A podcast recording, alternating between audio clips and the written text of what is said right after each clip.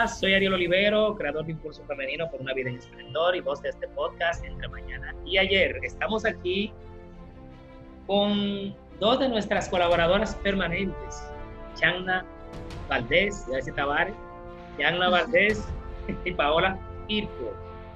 Hoy tenemos un tema sumamente interesante, señores. Conectó muy bien con nuestra situación de esta semana y es la paciencia. Yana, cuéntame, ¿cómo te ha ido esta semana? bueno, yo creo que eh, el sonido que tú escuchas de backstage, el, el, el, sonido que se escucha de backstage describe cómo ha sido mi semana. y, y, los gallos no cantan. A esta hora no, a esta hora ya están dormidos. De vez en cuando si hay como alguna eh, energía negativa por la zona, ellos uno otro cantan, pero ahora mismo lo que cantan son los motores por la zona. Suelen cantar mucho los motores. Ya, bien, mira, tú sabes que momento a momento nosotros vamos siendo presa de muchísimas situaciones que nos llevan a, como a iniciar cosas y a soltarlas. Por ejemplo, no sé si les ha pasado en algún momento que comienzan a hacer algo que tú te entusiasmas, pero las cosas no salen como tú quieres y de repente tú dices, no, pero tú lo dejas ahí y sigue con otra cosa. Mi pregunta es, cuando tú tienes ese patrón de no ser paciente, de no darte el tiempo, de entender un proceso, y para tú lograr un resultado, ¿qué suele pasar con tu vida en todas las áreas? Eh, te encuentras en un desbalance completamente. Exacto. Porque es que al final de, la, de cuentas las cosas tienen un tiempo para suceder. Así es. Por ejemplo, todo tiene un ciclo eh, y las cosas no son a nuestra manera. Exacto. ay, padre. Ay, ay, ay, ay, ay. verdad. Entonces, lo que le digo con eso es, por ejemplo, en mi caso muy particular, eh, yo, si ustedes se fijan, yo, yo debo tener como un total de siete páginas de Instagram eh, creadas por mí y como tres, como ocho páginas en Facebook. Yo era de la gente que iniciaba muchas cosas, muy entusiasmo, pero cuando veía como que no tenía los resultados que esperaba, me desanimaba e iniciaba otra cosa. Entonces, cuando me enfrentaba a un nivel de complejidad en los procesos que iba a ejecutar, ¿qué hacía? Sencillamente abandonaba, perdía la perspectiva. Ahora, realmente en estos años eh, he visto la luz respecto a que para tú lograr resultados en la vida es necesario, primero tener clara tu visión,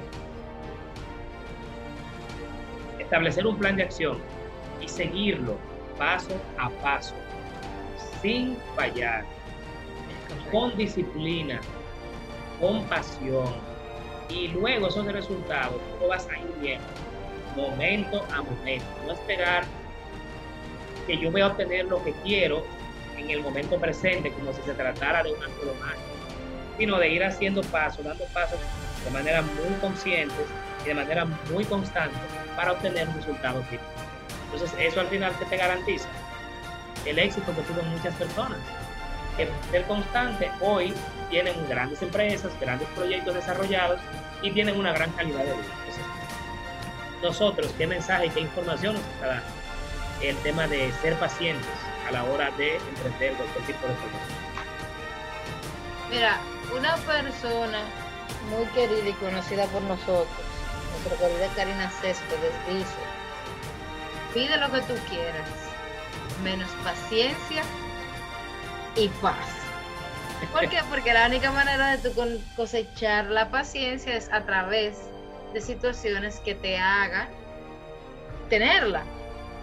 Yo no sé de qué manera yo pedí paciencia, no sé si fue inconscientemente o qué, pero, mm, o sea, el día de hoy, como yo conecté con esa frase, me hace, o sea, no existe la, la menor duda de que eso es cierto.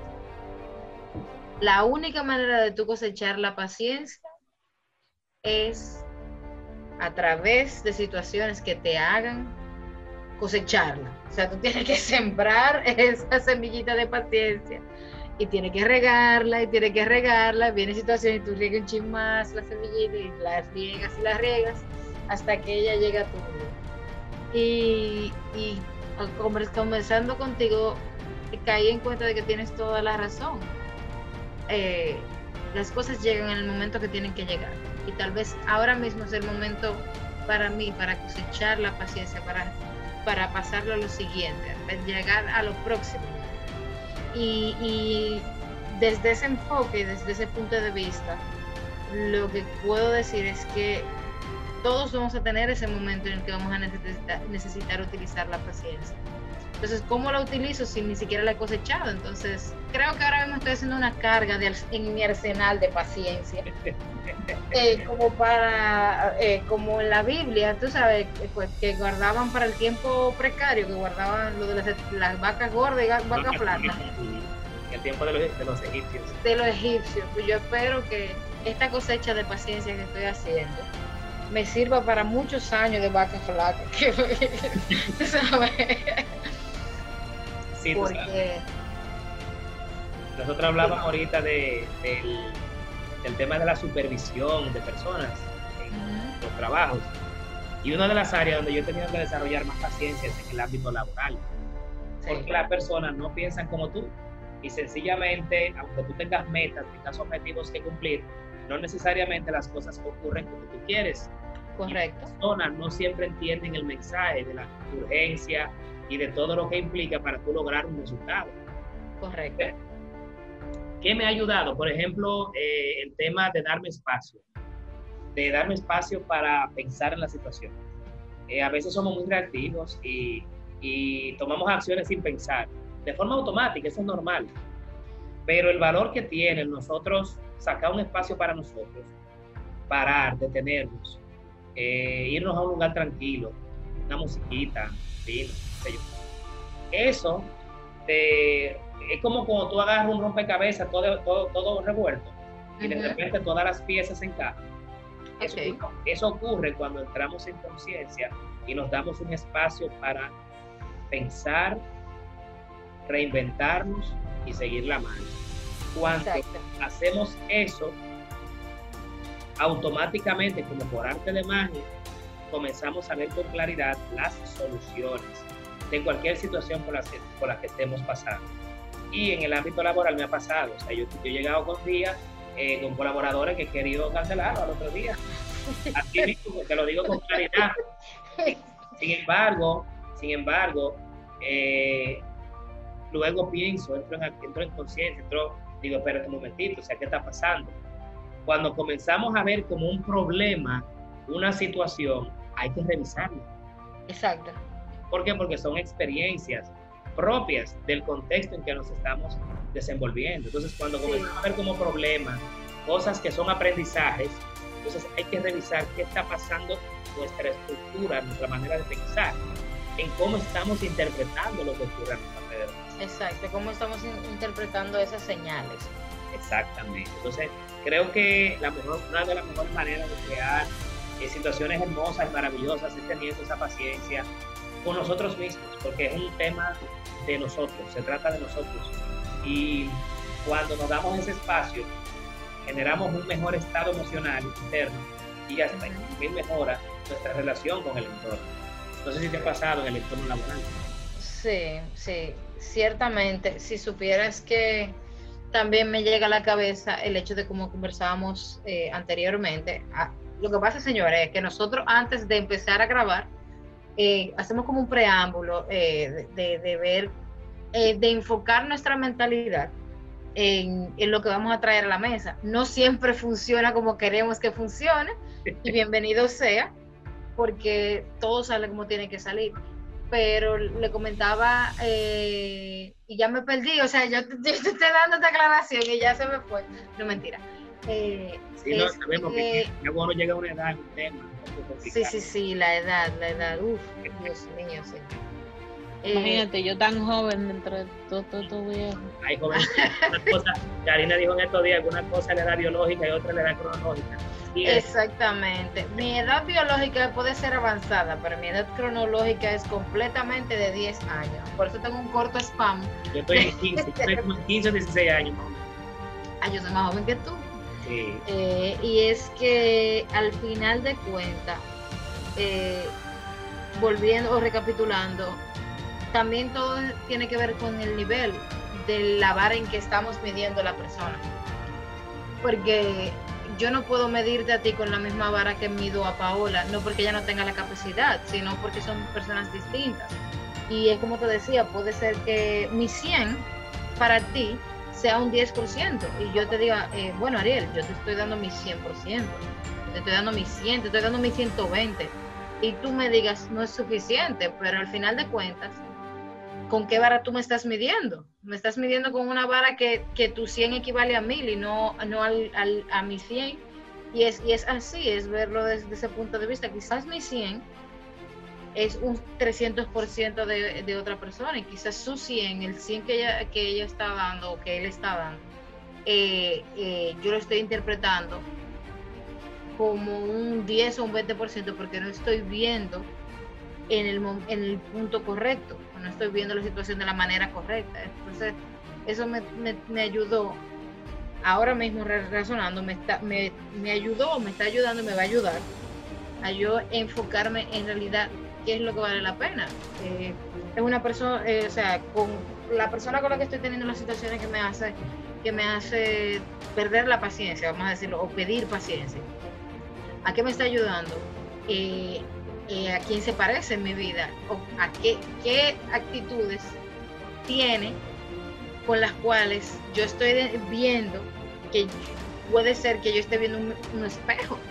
También, eso, o sea, se, se, des, se desata un ahora yo tengo un problema. Este, yo estoy pensando, ¿por qué me molesta esta situación, esta actitud?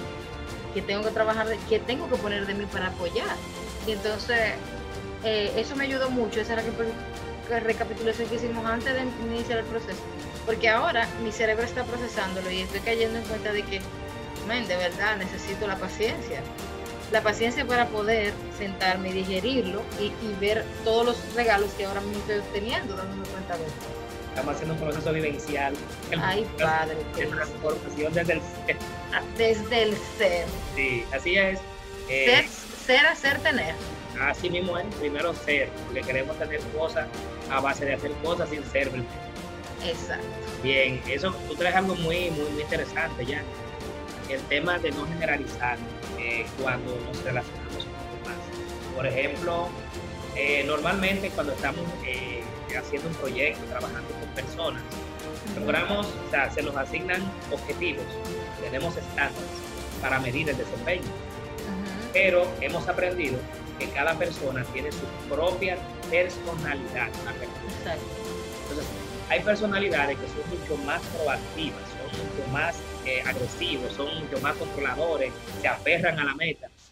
Pero tienes personas que son, eh, hay que llevarlos de la mano. Son Exacto. un poquito más pasivos, son un poquito más lazy, son un poquito más así, como, como, como que, que puede estar acabándose el mundo y eh, a veces no quiere matar, eh, se, se, quiere acabar el mundo, eh, pero son personas que se mantienen con ese equilibrio, que tú lo confundes con, con araganería, lo confundes con dejadez, pero en realidad sus formas tienes otros que son, o sea, tienes personalidades diversas. Entonces, cuando entendemos la diversidad dentro de un todo, pues podemos ser mucho más pacientes a la hora de aplicar o generar o, o, o enfocar los esfuerzos. Cuando tú tienes mayor claridad y conoces bien el entorno en el que te estás desenvolviendo, es mucho más fácil lograr resultados porque tus esfuerzos se van a enfocar en eso que ya conoces el, dar, el conocer esa persona, el conocer esa situación, te va a llevar a, manejarla adecuada, eh, a manejarla de una manera que esté relacionada con lo que se está generando. Entonces ahí te da una mayor perspectiva de cómo eh, poder eh, lograr un resultado, que al final es lo que en la vida eh, buscamos. Entonces, sí, por ejemplo, eso es el tema de la paciencia, tú no vas a usar Paola, pero voy a tener que traer el tema, para mí es relevante nosotros comenzamos este, este ensayo claro. eh, y encontramos a Paola que no quería entrar porque ella dijo que estaba pintando, estaba aquí volviendo loco. Entonces, cuando pusimos la imagen, ella estaba desesperada porque, porque ella entendía que no estaba logrando nada con la pintura y nosotros viendo la imagen y le está quedando más grande. Entonces, Yana, explícame qué fue lo que tuviste, qué le dijiste que la llevó a desarrollar la paciencia que necesitaba para ver y sentir mayor satisfacción con el trabajo que estaba realizando, porque estaba ya la joven, que ya le quedaba poco cabello. Muy sí. el, el punto es que eh, ella en su cabeza estaba envisionando pasar de un color oscuro a uno claro en una sola pasada y eso iba a ser imposible. Imagi- imagi- Eso iba a ser imposible, pero es, es, es válido porque ella no sabía, no, no, no, al no conocer, no La sabía que, que tiene que darle varias pasadas. Lo que quiere decir que la primera capa nunca te va a quedar perfecta. Siempre se va a ver el color atrás, te va a quedar medio eh, espacio medio borroso, pero cuando esa capa seque, tú le pasas una segunda y puede ser que esta una tercera, dependiendo del color eh, que tú quieras tapar. Y más si estás tapando un color bien fuerte, como un mostaza casi, con un blanco. Eso es así. Y Paola, ¿cómo te sentiste después de entender el proceso? ¿Cuál fue tu, tu, tu o sea, cómo te sentiste? Cuando tú dices, ah, no, espérate, no estoy mal. Oh, muchísimo, muy tranquila porque yo pensé que yo iba a tener, yo me hice una, una, una película en mi cabeza.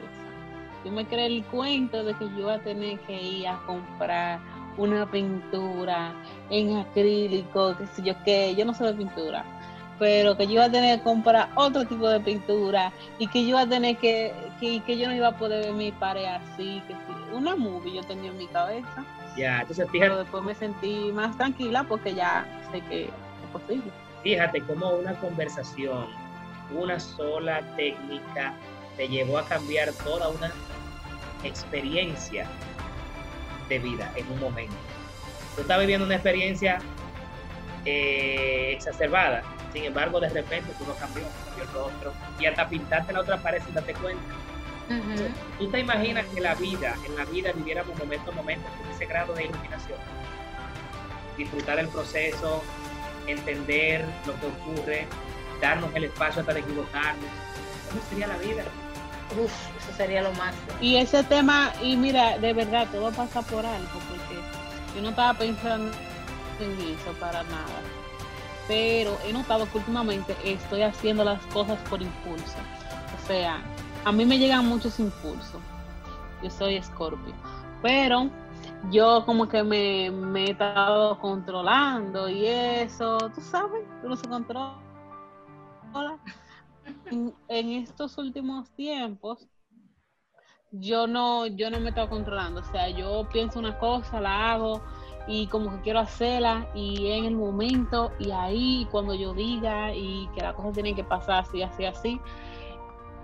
Entonces me ha tocado pensar en fluir y en hacer las cosas, porque tú sabes que el universo se compone, como que él tiene un complot eh, con lo, contigo, con tu ser y el universo, ¿verdad?